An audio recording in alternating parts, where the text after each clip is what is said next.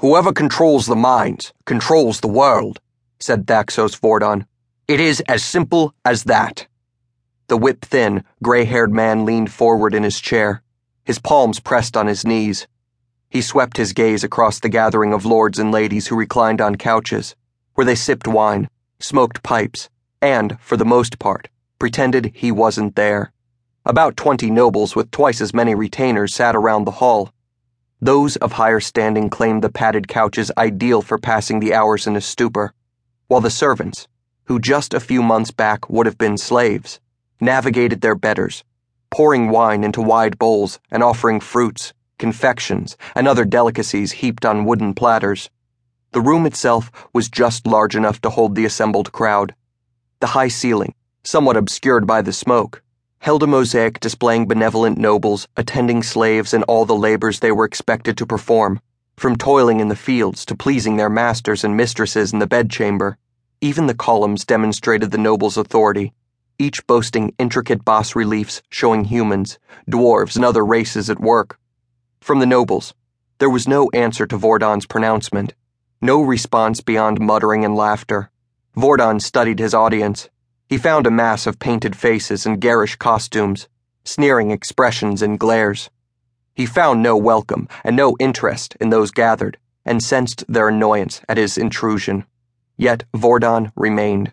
He sat, still and watching, waiting for a response, some word, some sign of acknowledgement before he pressed on with his business. Dune trader, you did not come all this way to state the obvious, said a noblewoman clothed in a clingy dress, stained dark by her sweat from her fleshy body. You will find everyone here is well acquainted with Tyr's situation. We know our beloved city state struggles. Vordon allowed himself a small smile at the attempted insult. Dune traders were common merchants, travelers, and peddlers far below his station. His riches were no guarantor of respect or honor from the lot before him, though. Even the mightiest merchant princes were expected to show deference to the nobility, and their derision brooked few doubts in Vordon's mind about their opinions of him.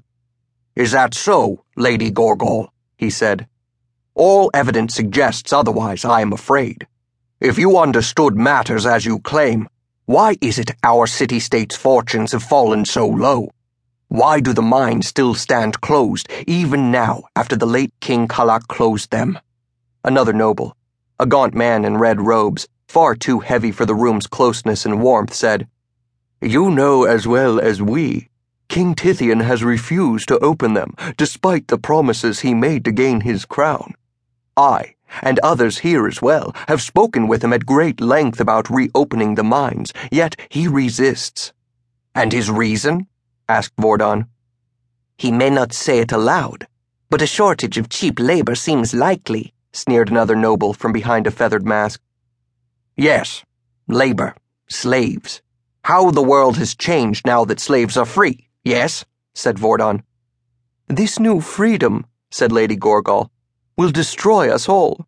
How are we to attend our crops without slaves to work the fields? Without them, the people will starve. You are correct.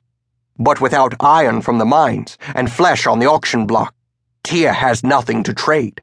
And without trade, I cannot see how Tyr will ever escape its doom, said Vordon, emphasizing the last.